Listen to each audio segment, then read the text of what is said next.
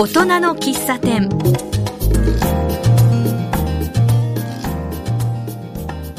大人の喫茶店奇数月のだいいっかいは元気なお店訪問です。え今日はマスターの私塚田康夫がひばりが丘北口商店街の田中薬局さんをお尋ねしています。ご主人、本日はよろしくお願いいたします。こちらこそよろしくお願いします。田中薬局の社長をやっております。昭和さんじゅうさんねんから開局しにだいめで今一生懸命苦戦して頑張っております田中実と申します。えー、一つよろしくお願いいたします。私はあのこの近くに住んでおるもんですから、朝晩通勤のために田中薬局さんの前を通って駅に向かってます。えー、時たま、えー、店を覗くと、うん、店には必ずお客、お客さんがいまして、どちらかというとなんかご主人とお話をしているような様子をよく見かけるんですけれども、きっとご主人の明るい性格でお客さんをお店に呼び込んでるんじゃないか、そんな風に見てるんですけれども、ご主人いかがですか？いやー、あのいろいろ人生相談からいろいろ家族の内情のことから問題が山積し、私では解決つけないようなことをずっと話をしてるんですね。だから非常にこう難しく何時間もいられる、あのお客さんもいられるんです。そうですよね。やっぱり店にお客さんが来てくれるって大切ですよね。来てなんぼのもんですから、いつも研究、いつも親切ということで、田中薬局のモットーはあのそういうことでやっておりますんで、一人とも逃さないように頑張っております。やっぱりそういった意味からすると、来てくれるお客さんって高齢者の方が多いんですか？そうですね、あの父親の母親の代からやっておりますんで、そういう患者さんが多くて、今またに代目の患者さんもやはり親からの言い伝えで来ていらっしゃる、まあ、親がやってたということであの感謝をしてるんですね。こう気軽に店に立ち寄ってお話ししてもらえるというか、相談に乗ってもらえる、それってやっぱり、えー、大きいですよね。お医者様のやっぱできないような、お医者様ではできないような相談までがあの入るんで、うん、あの次のお医者様にどうかかったらいいかとか、うん、その皮膚病でもあの一生懸命勉強し内科的なことでも、痔のことから、うん、頭のてっぺんまでのことをいろいろ聞いて、お医者様にどうかかったらいいのかっていうかかり方をですね、あの午前中申し上げて喜ばれております。うん、そうですよね。私もこの前あの皮膚科はどこ行ったらいいかって相談に来まして、えー、ここで、えー、紹, 紹介してもらって皮膚科に行ってきました。ありがとうございました。いやいや、あのえー、っとやっぱりあの薬局とかドラッグストアの数はコンビニエンスのストアの数よりも多いって言われるくらい、たくさん昔に比べたら薬局の数が多いっていうふうに聞いておるんですけれども、やっぱり当然同業者との競争激しいんでしょうね。そうですね。今は薬局って薬店薬局よりもやっぱりドラッグストアとか調剤薬局がもう多くなって、普通の今私のやってるような薬局はなかなか少なくなってるんですね。あのほら大手のスーパーのああいうチェーンへ行くと、自分で薬見つけて自分で選んでレジへ持っていかなきゃいけないじゃないですか。えーえー、でも田中薬局はご主人に風邪薬って言えばこれとこれとこれその力選べみたいな、そんな感じでその選ぶ必要がないっていうか、そういう手間も省けるから、結構高年齢者にはあ結構いいというか、そんな気しません？そうですね。もうその通りで、やっぱり今ネット商売でネットでやっぱり薬を買ってる人もいて、そうするとネットの場合はやはりこう何も通わない、血が通ってないような、ただ値段だとか、うん、書いてあることだとかいうことだけで自分の理解がなければ薬を選べないようになってるんですね。だからそこのところをどういう病気なのという感じでこう聞くと、うん、こうでこうでこうなんだっていうと、うん、自分でネットで選んだものとは違うものが出てくるんですね。ですからそのあたりのやっぱり信用性を買ってもらって、うん、でやっぱり医者に行った時に医者が質問したとか病名をあの診断した時と同じようなことが言えるように、うん、やはり経験とやっぱり多くのやっぱり勉強をしてきた経験を、うん、踏まえて、うん、であの先生と同じような答えが出てくれば信用ができるという、まあ、自負しとるんですが、まあ、あのなかなか急病のことでも見るとすぐ病名が言えて、あのー、先生が行ったときに先生が同じような病名を言ってくれると、そこで信用が得られるというその経験の、まあ手前味噌ですがあのなせる技じゃないかなと思ってます。今若い人ってネットで薬注文したりするんですか？そうですね、だからネットでやると、ええ、やっぱり分からないで、知識がなくてネットでやって、文章を読んで、理解できないという、先ほど言ったように、ええ、だからそれをやっぱり聞いてもらって、ええ、ちょっと通りがかりで、あいつがやってるなと、あ真面目に朝から晩までやってるなというところで、ひょっと喋ってくれる、うん、それがまあ、あの一人一人のお客様になっていただければなと思ってるんですけどね、うんうん、そうですよね。なんかあの、えー、様子を聞いてもらえて、ね、医者行く、ま、前にやっぱりいろいろサジェッションを受けるって、ね、大切なことですもんね。だと思うんですけどね、えー、なかなか難しい、えーうん、なかなか隙間商売ですよね。なかなか難しい。でも昔に比べて、昔の薬局ってほら薬ばっかりだったじゃないですか。そうですね、今は薬以外のものってすごく多いですよね。そうですね、雑貨、雑貨とかね、うん、やっぱりいろんなものを売っていかないと、うん、しかもそれもやっぱりドラッグストアの範囲になるから、うん、まあ、化粧品で相談的なものを、あ、やっぱ化粧品みたいなものね、うん、化粧品で相談的なもの、うん、で従業員も化粧品の勉強会に行かせて、うん、いろいろあのノウハウを習ってきて、うん、でお客様にこう満足してもらうようにやっぱりやってるんですが、うんうん、なかなか難しいですけどね、はいはい、でこの前あのちょっと見たんですけど、あの前を通る人ばっかりじゃなくて、前をあの犬を連れて通る外人さんが犬が、犬にここで餌をいただいてたというようなものをもう 見, 見かけたんですけどまああのおやつというんですけどね、ええ、あのペットはおやつで、餌というと怒るんで、あのそこのあたりがね、あのやっぱり私もペットはあの犬とか猫は大好きで、うんうんうん、やっぱりこうあのお客様からワンちゃんが来てあのおやつをあげてるんですが、最初は私自分で買ったんですが、はい、最近はそのペットの飼い主が持ってきて、これをあげてくれっていうんで買ってきて、ああ、それでここであげて、そういう方もそういう方もいるんですよね、えー、だからなかなかね、えー、あのみんなペットであのお客を釣るというか患者様を釣るというかそれはいいですよそれはいいなかなか難しいんですけどね、好きでないとできませんからね、これはね、そういうことですよね、うん、えーだから言ってみればあの お, お客さんも単に薬ばっかりじゃなくて、言ってみれば化粧品がどれがいいかとか、うん、そんなのまで含まれるんで、やっぱり商品知識っていうのはすごい昔に比べたらいろいろ持ってないといけない。そうですね、これも過去からの経験で、やっぱり皮膚病研究会に参加し幹事をやらせてもらって、いろいろ各大学の先生たちから勉強し、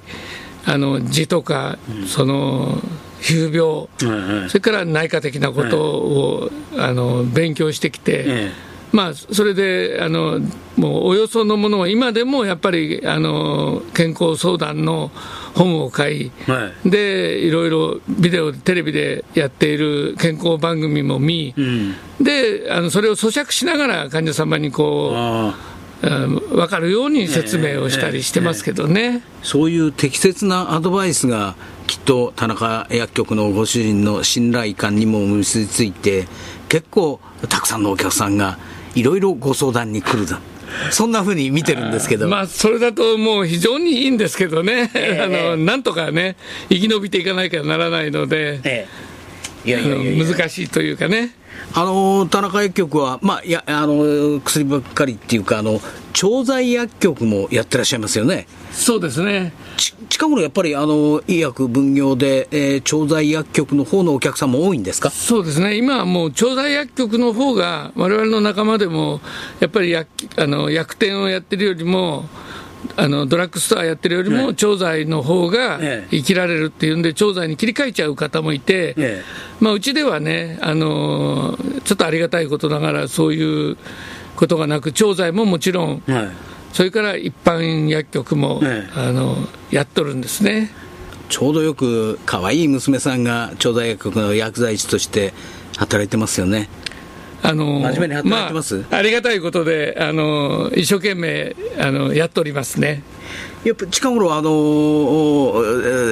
ジェネリックのものをこう注文したりするお客さんも多いんですか？そうですね、今もう国の政策としてあのジェネリック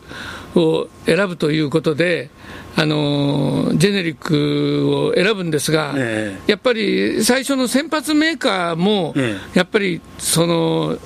使ってくれっていう患者さんもいて、うん、なかなか在庫の方が非常に難しい。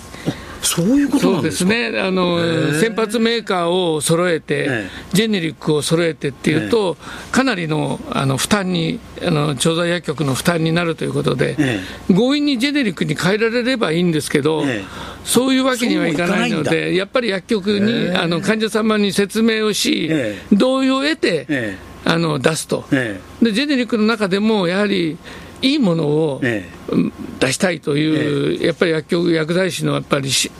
念というか、うんうんうん、患者様に早く聞いてもらいたいというので分かるような、ええ、こっちも勉強したようなジェネリックを出したいと、ええ、そういうふうに思ってあの調剤を受け取るんですかね。あで一方あの漢方を希望するお客さんも結構います？そうですね、漢方もあの先生の方からどんどん漢方薬を出す患者さんもいますし、あのやっぱり長い間新薬を飲んでると心配っていう方には漢方を勧めて、それで先生とご相談して先生にこうあの漢方薬を書いてもらうように、はい、あのお願いをして漢方薬を書いてくるから、やっぱりうちでは結構あの漢方薬を、はい、あの欲しいっていう人が出てきてますね。ああ、そうですか。ここら、えー、田中薬局の前ってほらいちねんにいっかい 夏, や夏のほら盆踊りの、ねえー、メイン会場になってます、えー、店の前ですから自分 の, あの家の庭で、えー、盆踊りやってるみたいなもんですよね。そうですね、今年もはちがつ の, げあの月末にあの開催しますので、あの年々あの人は増えてきて、やっぱり若い人がこれだけいるんだと。うちの前は年配の人ばっかりかと思ったらそうじゃなくて、やっぱり集まるとすごい若い人がやっぱり自転車で遠くの方からいらっしゃって、えー、やっぱりお客さんもうちょっとやり方が商店街でやり方があるんじゃないかというふうにいつも疑問を持って、えー、あの見てるんですよね。本当ひばりが丘にこんなに人がいるかと思うくらい人が多いですもんね、あの時はね。そうですね、なかなか本当にね、あの嫌になっちゃうっていうかね、えー、やり方次第でやっぱり人が集まるんですよね。そうですね、集まるってことなんですよね、えーえーでもあの最近少しずつこう街の様子が変わってきたじゃないですか、えー、あそこにホットヨガのスタジオができたり、魚に代わって今度は飲み屋ができたり、新しくあの果物屋さんができたりして、そうするとやっぱりこう歩いてる人若干こう変わってくるじゃないですか。そうですね、えーあのー向こうの北口のあの多摩新のそばのやっぱり八百屋さんなんかがやめてこちらの方へ移ってきたら、やっぱり古いお客さんがずいぶん増えてきて増えてきてますよね。そうです、肉屋さんもあれ、えー、今まであんまり大したことなかったのがこう急に八百屋とやっぱり、うん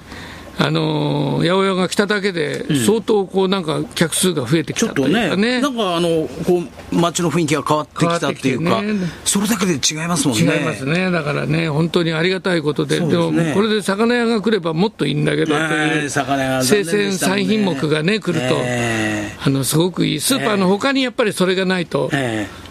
ダメですよね、えーえーだからあのホットヨガができただけであのヨガマットをもうこう畳んで持ってくる若い女性が歩いてたり、そうするとやっぱりこう全体がちょっとちょっと違ってきますよね。そうなんだね、どんどん雰囲気が変わってやっぱり人がどんどん来てくれると、うんうん、お通りの道がね良くなればいいなと思うんですけどね、うん、そうですね、えー、たくさんそれで人が集まってくれればなおさらいいのかなというふうに思ってるんですけど、そうですね、この町に住む人も年々年を取ってきて、なんか若さなくなってきているように見ていたんですけれども、田中薬局のような元気なお店が少しずつでも増えてきてくれれば、また若い、町に若い人も増え、元気な年寄りも増えていくんではないかというふうに思っていました。田中薬局がいつまでも繁盛してくれますようにお祈り申し上げます。本日の元気なお店訪問は、ひばりが丘北口商店街の田中薬局からお送りしました。ご主人、本当にありがとうございました。もう本当に今日はあのありがとうございました、はい。引き続きまして、元気なお店訪問は、同じくひばりが丘北口多摩信用金庫の隣にありますそばカフェとことんさんを橋爪徹マスターと私塚田康夫がふたりで訪問しました。お相手してくださるのはそばカフェとことん社長の佐藤さんです。佐藤さん、一つよろしくお願いします。佐藤優香でございます。本日はよろしくお願いいたします。元気なお店を探して橋爪マスターと二人でひばりが丘北口の商店街を探しておりました。ちょっぴりおしゃれな、しかもお蕎麦屋さんを発見しまして、この店は元気だろう、人気があるだろうということで直ちに飛び込んでみました。それが今日訪問してますそばカフェとことんさんでした。今までにないカジュアルな日本そば屋さんです。まずはそばカフェというコンセプトを佐藤さん教えていただけますが。まずあのお蕎麦屋、お蕎麦屋さんといっても、ええ、うちに手打ちのできるあの職人を抱えていたというわけではないので、ええ、まあそばだけであると、ええ、手打ちのそば屋さんにはかなわないだろうなという。なのでそばガレット、そば粉で作るクレープの、ええ、まあお食事も、えー、スイーツもあるんですけど。そちらを一緒にお出ししようというところですね。そこら辺がおしゃれですよね。まあ、あの苦肉の策といえば苦肉の策ではあるんですけど、以前からあのガレットっていうのに興味がありまして、もともとはフランスのブルターニュ地方の郷土料理と言われるもので、フランスのパリにも店があるお店が日本に上陸した時に実は食べに行ってまして、でその頃から結構興味があって、いつかはやってみたいなと思ってたのが、ええええ、今回実現したという感じですかね。あのこの店はチェーン店でしょうか。そうではございません。えチェーン店ではないです、ね、じゃないです、はいはい、いやあの全国展開を図る旗艦店になるのかなと、そんな風な想像もしたんですけれども、今後の展開としてはいかがですか。そうですね、業態としてはおそらく珍しい業態だと思うので、ええええ、まあ、様子を見ながらっていう感じですかね、はい、いやあのこんなおしゃれなあ店が私が住んでるひばりが丘にあるってやっぱり嬉しいじゃないですか、地元の住民としては、えー、そんなふうに考えた次第です。えー、っともう一つとことんというお名前はちょっとなんかこだわってます、えー、頭につけようかなと思ってたんですね。とことんとことんそばカフェなんとかっていう店名にしようと思ってたんですけど、ええええええ、このお店をやりたいと言い出した父がそのとことんっていう言葉に、にすごく気に入って、ええ、じゃあそれを店名にしようと、はい、あとは当て字ですね。要するに、えー、とことんのとこはところところですよね、はい、でお休みどころとかあの飲み物どころとかそういうところと、はい、でトンが、えー、とトンジョなんて言われるように集まる集うという意味があります、はいはいはい、なので昔トンデン兵のトントンデン兵、はい、あ時代が違うからダメでしょうか、はい、トンデン兵のトンですね。そうですね、はい、トンデンのね、はい、で、えーとまあ、皆さんに集っていただける場所っていう意味を込めて、はい、とことんっていう名前にしました。あの昼間と夜では随分お客さんのこう年代層は違いますか。いやそうでもないですね。はい、ああの土日祝日になりますと、ええ、家族連れが増える傾向はありますが、ええ、昼と夜で極端に、えー、客層が変わるということはないかなと。あそうなんですか、はい、ああのそばはじゅうわりそば、そばに対するこだわりも結構あります。えーとですね、あの、まあ、ともかく国産 ひゃくパーセント にしようと、はい、それはもう初めから決めてました、ええ、で実際にいろいろこういろんな業者さんにお願いして、えーといろんな粉を試した結果の、はい、えーと今は配合になってます。はい、まあ、今は、えーと北海道産を ひゃくパーセント を使ってますが、はい、今後は、まあ、あと他にもね、美味しいおそばの産地たくさんありますので、はいはいはい、ちょっとずつ実験しながら、はいはい、やっていこうとは思ってます。結構今あのおそば屋さんって、私どもは北海道のそば粉を使ってますとか、結構こう は, はっきり言いますよね。そうですね、えーはい、やっぱりそば粉としては北海道のそば粉がやっぱり日本産としては一番いい味なんですか？いや、えー、といちねん安定して入るという意味ではやっぱり北海道、あの取れる量も多分違うので、はいはい、で関東でも試したのは、はい、えー、栃木の益子の方にで取れるもの、あとはやっぱり有名なのが茨城の、あの、はい、茨城の日立秋そばっていうのは有名なのありますね。おそばにも当然こだわりがあって、お飲み物にもこだわりがあるっていうふうに聞いてるんですけど、やっぱり日本酒ですか？あ、えーとですね、えー、実は私お酒飲めないんですね、えーはい、そうなんですか、はい、で、えー、私が家で寝てる間にあの従業員が働くっていうのは好きじゃなくて、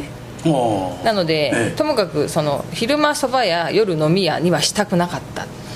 あ、そういうことですか、はい、なので、えー、一升瓶は置かずに、えー、飲み切りサイズのものばかりを集めました。あ、はい、あ、そういうことなんですか、はい、で初めは日本酒だけだったんですけれど、えーえー、お客様からいろいろご要望いただいて、えー、今はワインですとか、ね、スパークリングワインですとか、はいはい、あと梅酒、はい、そういったものも、えーとまあ、やっぱり小瓶サイズのものを取り揃えるようにしました、ね、あ、はい、あの一人で来るよりもこう集団っていうか、友達同士とか、その奥さんとふたりとか女子会をやるとか、そういったところを狙うとしたら、やっぱりこうアルコールが入った飲み物もないといけないということになるんでしょうか？そうですね、あの、まあ、私お酒飲めないんですけど、ええ、いっかいあのノンアルコールのワインを、えー、とこのお店で一人でつまみを食べながらやってみたら、実に気持ちがよくてそうですか、はい、あの、まあ、ここ昼間は、えー、クラシック、夜はジャズを流してるんですね。あ、そうなんですか、はい、で、えー、そういう中で一人でお酒風を飲みながら、ええ、おつまみを食べるなんて気持ちがいいのかな。あ、はい、そ, そうですか、はい、それをやっぱりお客様にも味わっていただきたいなというのはありますね。そうなんだ、はい、だいたい日本そば屋さんのサイドメニューっていうと、そばまんじゅうだとかそばがきだとかいうのがこう普通なん普通だったような気がするんですけど、こちらはガレット、結構おしゃれですよね。あのお食事の代わりにもなる食べ物なので、うん、毎日毎日おそばでもいいはいいですけど、うん、たまにはちょっと趣向を変えてっていうところですね。そばじゃなくてガレットを食べるっていう、そういう感じになるんですか？そうですね、えーと、ランチでガレットも出してますので、はい、それを選択していただければ。あ、そういうことなんですか、はい、えー、いや、あのおそば食べてその後ガレットっていうあれじゃないんですね、えー、でもいいですね。あのデザート、水あの甘いガレットもやってますので、はい、えーあはい、そういったセットメニューも一応ご用意はしてます、えーはい、あ、そうですか。で今まであの私なんか池波正太郎ファンなもんですから、私も大好きです。なんと大好きです。だから、はい、ほらお酒飲んで最後にもう一枚っていう感じ、はいはい、ちょっとしたおつまみ、はい、でそんな風にあのこう日本そば屋さんって思ってるんですけど、そういう感覚で来ても大丈夫でしょうか？あ、もちろんです、はい、私も大ファンですから。そうなんですか、はい、よかった。あの実はね、私はあのもうそういう感覚で来たことがあるんですよ、はい、そうなんですか、はい、それで本当に美味しかった、はいはいはい、おそば食べましたけども、はい、で雰囲気がほらすごくいいでしょ、ええ、それも気に入りましたね。ああのそれからこの地ひばりが丘を選ばれたなんか理由ってありますか？私の自宅が、えー、近所だっていうところもありまして、ええええ、私はこの近くの住民なもんですから、あのこんなあところでこんな素晴らしい店ができたって知らなかったもんですから、すいません。去年のじゅうがつでしょうか、オープンされたのは。はい、じゅうがつのはつかがオープンですね、はい。あガレット以外におすすめのメニューっていうのは、えー、どんなのがありますか？実はオープン当初は天ぷらもやってなかったですね。で、えーとまあ、それでもかき揚げぐらいだったら素人でもなんとかお客様にお出しできるかなということで始めたんですけれど、えー、その後あのアンケートやなんかでお客様にお伺いしましたら、はい、やっぱり一番人気は天ぷら、あそう、はい、天ぷらをやっぱり召し上がりたいというご要望がすごく多くて、ね、で実は今は、えーと、ずっと天ぷらをやってらした職人が今いて、うちではあの天ぷらを職人が揚げてますので、はいはい、ぜひ一緒に召し上がっていただけると、はい、もう必ずこの店へ来たらこれだけは食べてほしいっていうようなものあります？えー、ガレットでしょ？ガレットですか？そうですね、はい、えーっとまあ、一番人気はやっぱりエビ天。エビ天。エビ天ははい、はい、えっ、ー、とまあ結構大きいエビ天エビを使ってますので、はい、そちらはおすすめです。はいはい、営業時間、定休日、それに場所を佐藤さんからもう一度説明していただけます？じゅういちじさんじゅっぷんが、えー、からスタートしまして、はい、えー、お昼の時間帯は一応さんじまでオーダーをいただきます。はい、でその後少々お休みをいただきまして、えー、夜がごじから、はい、で今一応はちじがオーダーストップで、えー、になってます、はい、定休日ってありますか？えーと、今のところはないです、はい、でその間の時間、お休みの時間もそばカフェなのにその時間カフェタイムお休みなのっていうのもあるので、ええ、ちょっと今後はいろいろ考えていこうかなとは思ってますけど、はい、で場所は、えー、っとひばりが丘の駅からですと北口に降りていただいて、はい、えー、多摩信用金庫さん、うん、多摩信用金庫のひばりが丘支店さんを目指してきていただけると、はい、隣になります、はいはい、地元の住民としては今までにないコンセプトでカジュアルな中でも十割そばという味にこだわった本格的なそばが、そば店ができて大変喜んでいる次第です。一度立ち寄ってみたい、見てください。一人でも仲間たち、友達同士、女子会にもどうぞお使いいただければなというふうに思ってます。本日はひばりが丘北口そばカフェとことんの佐藤社長からお話を伺いました。佐藤社長、今日は本当にありがとうございました。こちらこそありがとうございます。よろしくお願いいたします。